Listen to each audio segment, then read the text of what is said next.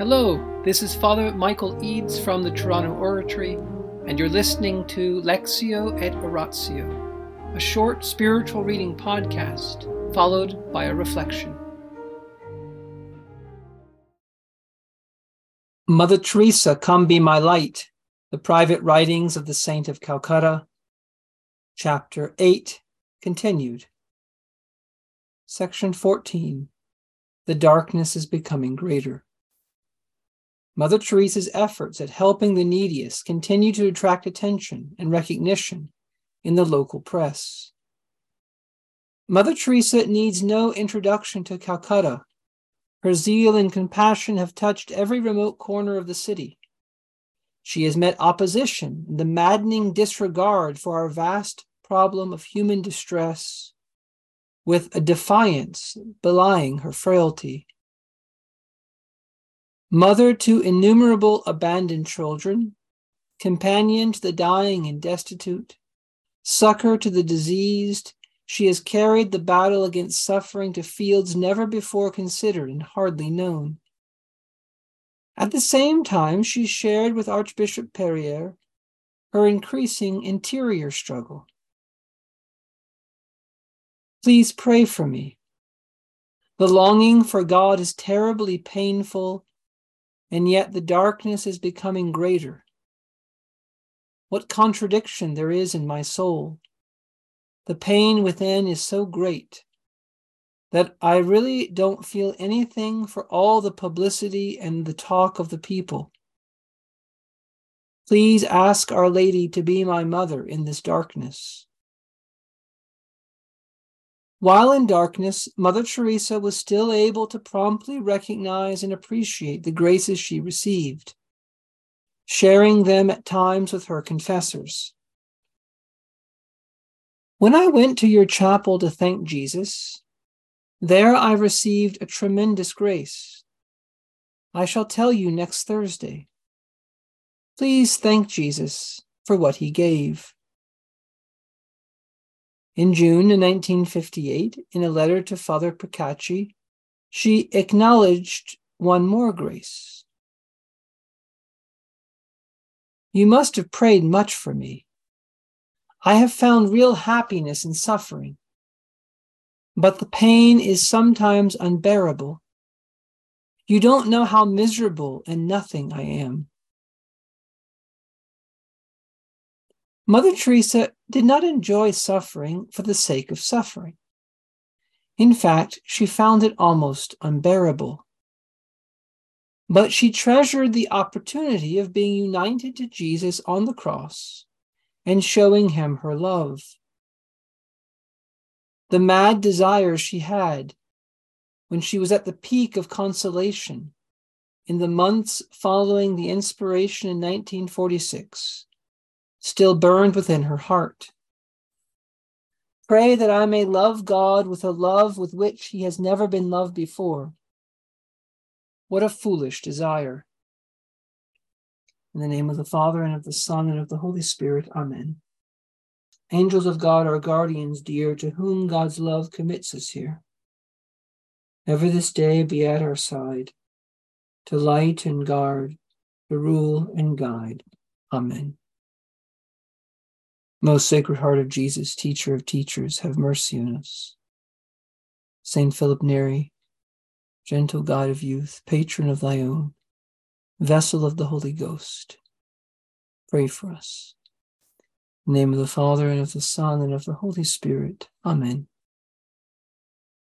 Saint Philip Neri used to tell people that the Lord who allows us to undergo dryness in prayer the Lord who takes away our consolations, can restore them in an even greater degree if we persevere.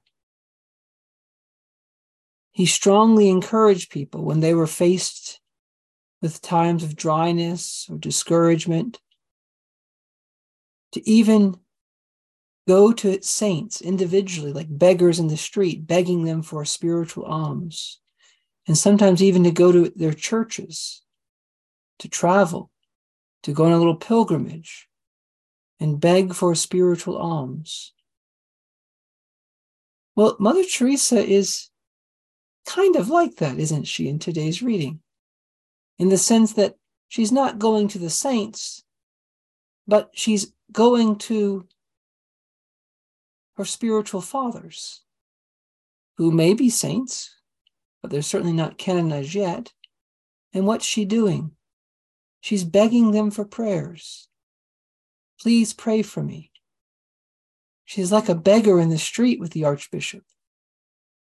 She puts before him her terrible pain. She puts before him the things she's suffering, like the beggar does in the street. Why they need money, why you have to give them money. But she doesn't want physical money. She wants prayers. She wants Our Lady to be her mother in the darkness.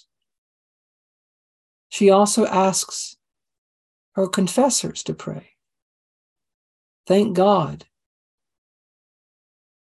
Please thank God, she says. She doesn't even trust her own ability to thank him sufficiently. She wants others to thank him for her. And she gives credit to these prayers. She thinks that the prayers of her spiritual father have won for her a certain consolation, a tremendous grace. In other words, God does mix things up. Even in the midst of darkness, He sometimes mixes things up, interspersing consolation and desolation, darkness and light.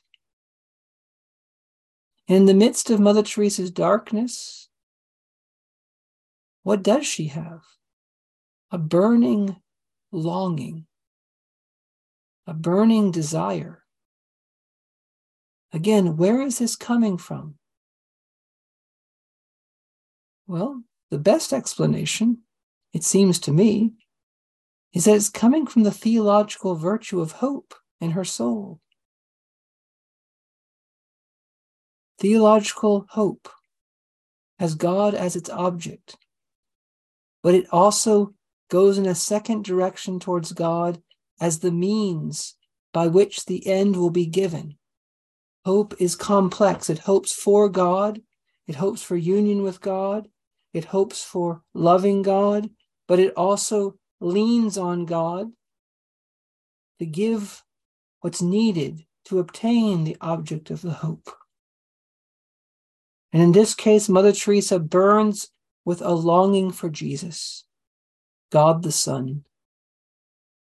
And she leans on him to give her the grace and the strength to go forward. She longs to love him as he's never been loved before. This is what she wants. This is a desire.